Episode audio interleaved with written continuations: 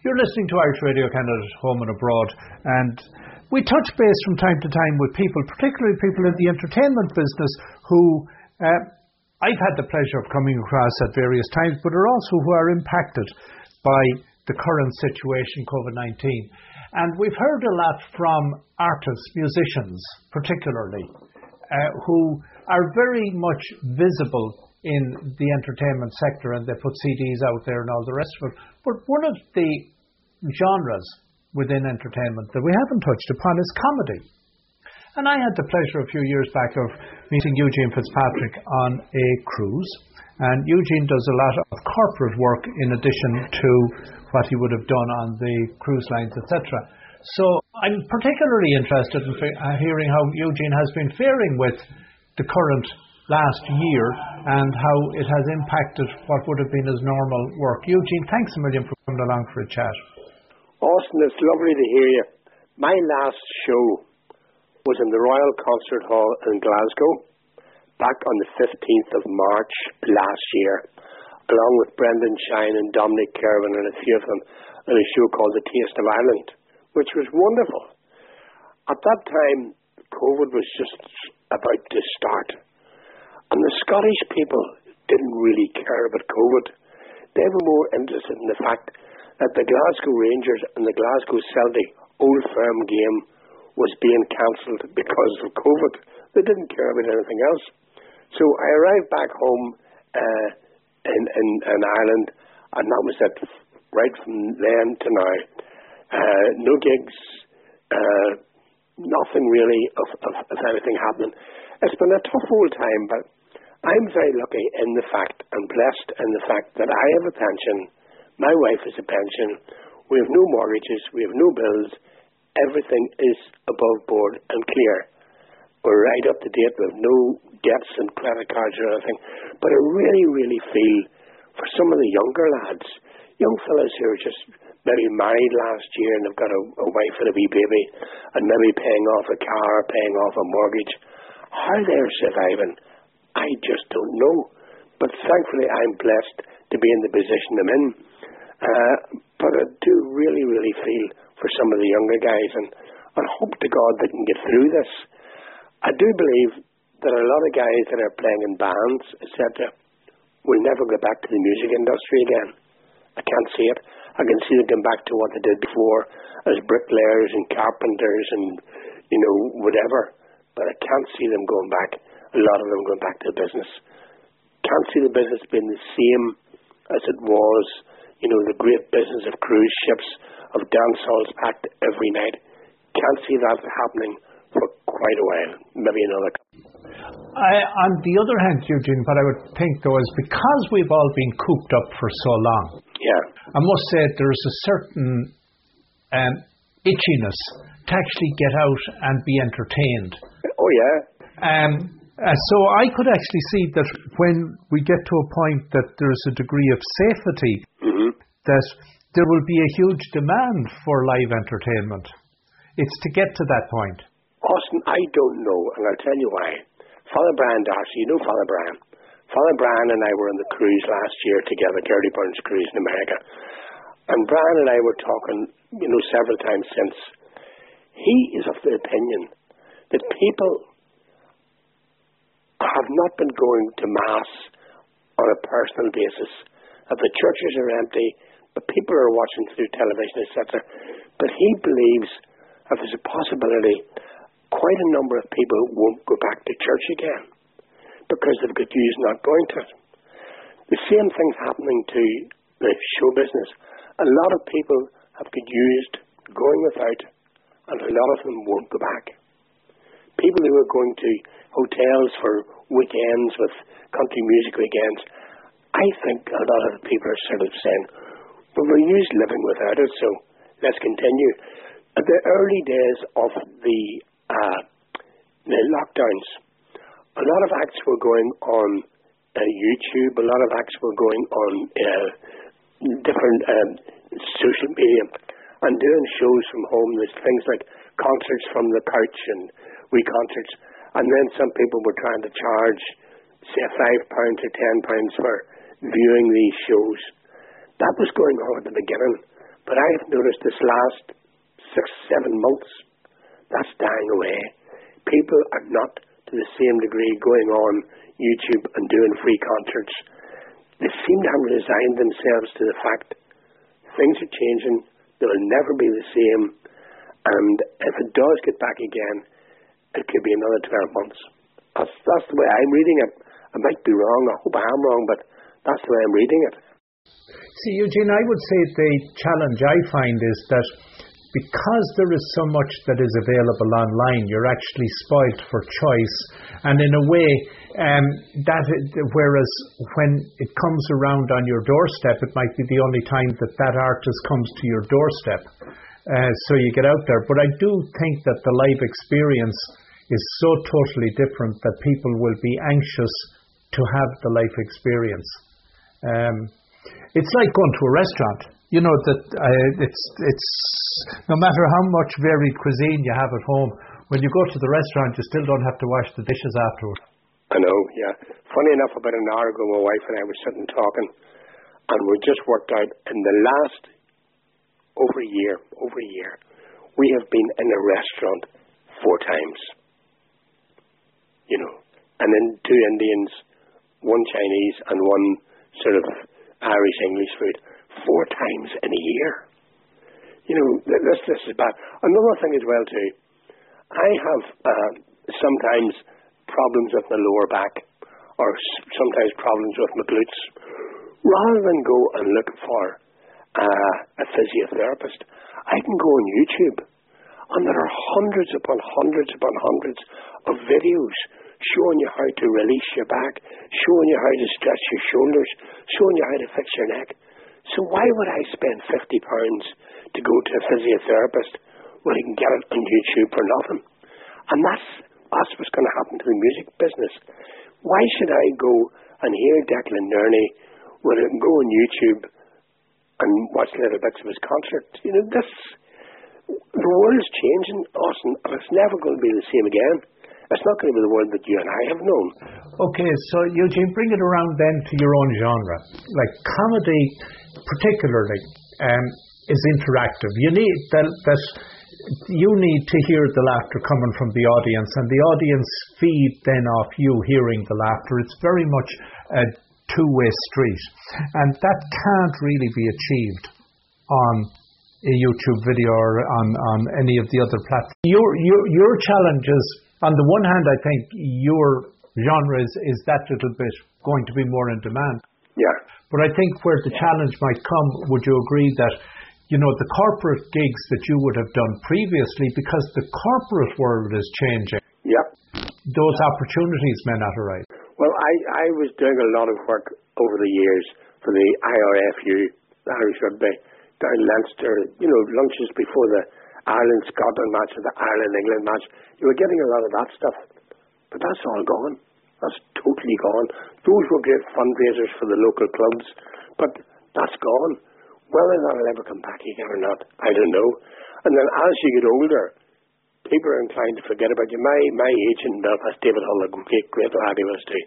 I did a lot of work for the BBC over the years, and David said to me, Gene, the thing now is, is the gatekeepers have changed. In other words, that the uh, production managers I was working with, they've gone. There's a new breed coming in of young fellas who don't know who the devil Gene Fitzpatrick is. You know, and that's that's that's what's part of the problem is going to be. The longer the likes of Declan Nerney and Dominic and these lads are off the scene, the producers in TV are getting retiring. There's new ones coming along, and they're going into new kinds of music, new kinds of comedy. I saw a comedy series on uh, a program here last week, one a, a local one, and uh, I couldn't make out one word that this fellow was trying to talk about. Completely so unfunny. So everything's changing. Comedy's changing. Music's changing. Going out's changing. And the, the longer this goes on, the more uh, DJs will have retired, the more uh, people, even the, the likes of your job and, and, and the Gaelic are, as, as, as days go on, you know, they'll forget about Austin Comerton because some wee 25 year old will come along and do it. And this is the danger that we're in at the moment. But we have survived. We're doing all right. You're doing all right. I'm doing all right. Uh, but a, I'm very sad for some of the younger ones. Eugene, can you see this forcing you into re- into retirement? Yes, very much so. Very much so. Now, in our business, as you know, you don't retire. The phone stops ringing. That's that's the problem. It's not that you retire the phone stops ringing. But when I came back from the cruise last year, I said to my wife, "That's it. Don't want to do it anymore." You know, flying across the Atlantic, going through visas, going through this. So what I want to do is now, for the rest of my days, is if the golf club, Royal Portrush or something phones up, would you do an after dinner? Yes, I'll go. Or Leinster are playing Munster in, in the, the Aviva Stadium in Dublin. Will you do the pre-match lunch? Yes, I'll do that kind of work. But I don't want to go back to the the heavy days of flying here and flying there. Those days have gone. And uh, really, I'm 76 coming in May, the 26th of May, the 76. I don't really fancy flying to America when I'm 80 years of age, you know, to do a cruise or to do this. So yes, things are changing, but there will always be work. There will always be work for a clean comedian who's safe in front of bank managers and priests and nuns uh, and not using bad language. There'll always be a market for that. But as I said to my wife the other day, Maureen, if I only got once a month or twice a month, that's, that's fine. If we don't get any, we're still surviving. So when, You know, that's, that's so when you talk about surviving, you mentioned the 15th of March was the last time you had a gig, and that was uh, so now that's yeah. 11 months ago. Um, Mhm. Survival is one thing, putting food on the table, but we as human beings are total human beings with all different complex requirements to keep us Mhm. from going around the bend or pulling the hair out of each other and fighting with each other. How have you been doing on that? Brilliant. I've got to realize you don't need to change your car every three years. You don't need to be changing clothes every six months. I think Mother Nature is telling us all, slow down, smell the coffee. Uh, uh, Being serene and, you know, doing the serenity prayer and things like that, you know, the things that you cannot change. And I'm very lucky that, you know, I accept the things that can't change. And have courage to change the things that I can. And have the wisdom to know the difference. And the difference is, you don't really need half the things we need. And I think this is Mother Nature telling us all, wise up, slow down. You don't need to be flying foreign holidays every five minutes. And I think this is the lesson that's coming out. It's a lesson that I'm learning. It's a lesson that my wife's learning. It's a lesson that I do really, really feel very sad from grandkids who are not at school and who are missing their friends. Something, something terrible. I feel sorry for them, but, you know, at my age, I'm happy enough the way I'm doing things. I would love to go back to work. There's nothing as nice as you know being in front of a live audience. You know, you have never seen them before, and within 30 seconds they're laughing. Wow, that's like scoring a, a, goal in the All Ireland final in Croke Park. Uh, and if it happens again, great. If it doesn't happen, I'll get by. That's my way of looking at it. And I have to be fairly philosophical. You know, I've learned that over the years, you know, that using my serenity prayer, you know, just makes life an awful lot easier. But then everybody's not that lucky. Um, Eugene, when it comes to you're you're in the north of Ireland and the vaccine is being rolled out Yep, um, more up yep. there than in the south of Ireland or even in Canada. Uh, it's ahead of the curve slightly. Have you uh, had your vaccine yet, or have you been uh, given a date? Yes, I. Yeah, I had mine last Monday. My wife had hers last Tuesday. That was the first. I'll have a second one in about eight weeks' time, and my wife the same. And that's. And I feel great. I, I get up in the mornings and go for my walk. I do about four miles every day. I can practice golf in my back garden, uh, which is a very lucky thing to do. And I would go up to Tesco's or up to some shop at maybe eight o'clock in the morning and get the paper and whatever bits and pieces they need. But I'm not really that worried about going out to restaurants and things at the minute or getting into big crowds. I'm trying to protect my wife, my family, and my children. And that's what most sensible people are doing. It doesn't necessarily mean that you're going to avoid the COVID, but we're cutting down the, the chance of uh, catching it. And over the last 11 months, have you been able to keep uh, some kind of touch with the kids and the grandkids that they were you were in the one bubble and able to get a hug and give a hug? Yes, uh-huh, yeah, yeah. Well, we don't do the huggy bits. My grandkids now will be coming up tomorrow. They come up on a Friday, uh, and they sit on one side of the room, and the wife and I sit on the other side of the room, and they get their pocket money and a few sweets, and we see them. And then my other grandson, uh, Liam, who's nearly 18, you know, I would leave money for him, and we see them all right. Uh, if it was the summertime, they'd be out in the garden, we'd be out in the garden, but in this wintry, terrible, wet, stretchy weather, you know, they'll come into the house, but we're social distanced, you know, and that's that's all you can do. I don't think I, do, I don't think I would really really want to be uh, the type of person that had to stay in the house. I have a next door neighbour, and she hasn't been out the door except for her uh, uh, vaccine. She hasn't been out the door in over a year, just once for a vaccine. She doesn't go out. Her grandkids come and they stand in the driveway and to her. I wouldn't want that. I wouldn't want to be as low as that, you know. But we're, we're, we're coping all right. We're coping all right.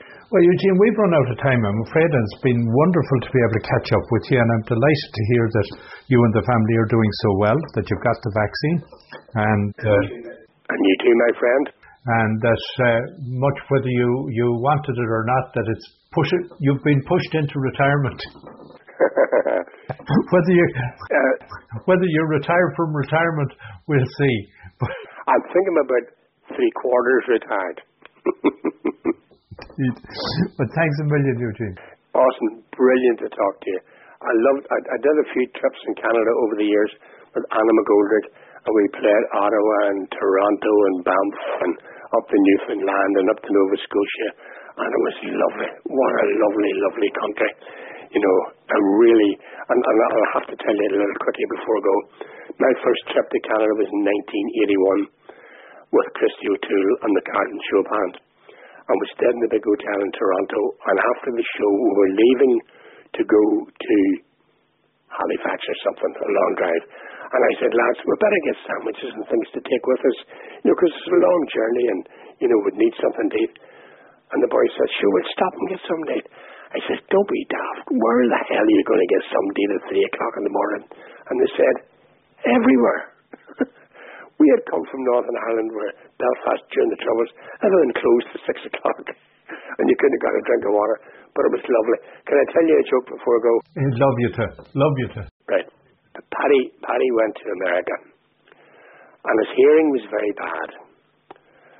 And he decided that he would have to get something. One of his pals suggested, Paddy, if you're up to the local army base, they'll give you a job because they're always looking for civvies to help out. So Paddy went up, explained about his bad hearing, and uh, the officer said, look, Paddy, not to worry about the hearing. We'll give you a job as night sort of uh, watchman comes sentry duty, give you the gun stand there. If you hear a noise, you shout, halt, who goes there? If you're not happy with the answer, who goes there? Not happy the third time, you, you don't get the answer, shoot to kill. So this noise came up. Paddy said, who goes there? Army chaplain. Who goes there? Army chaplain. Third and final time, Army chaplain.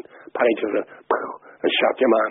And he, over, and he was lying on the ground on his face down, and Paddy flipped him over with his foot and looked down and says, Charlie Chaplin, my ass. the one, the one, the, the one lovely. I have to tell you this one before I go. The one lovely one that I used on the cruise ship back last February, and I don't know where it came from, was when Paddy went to America. He joined the FBI, and after a long time training, he was seconded to be part of the detail on the protection of the President of the United States of America. And they came into Washington, the big limo, and all the FBI boys lined down the side of the limo, and uh, the President got out, and as the President got out, a shot rang out, or a car backfired. Paddy, trained as he was to do, pushed the President to the ground, shouting, Mickey Mouse, Minnie Mouse, Mickey Mouse, Minnie Mouse. And after it was all over, his boss says, Paddy, you did right pushing the president to the ground, but Why did you shout Mickey Mouse, Minnie Mouse? He says, Boss, I got confused. I meant to shout Donald Duck.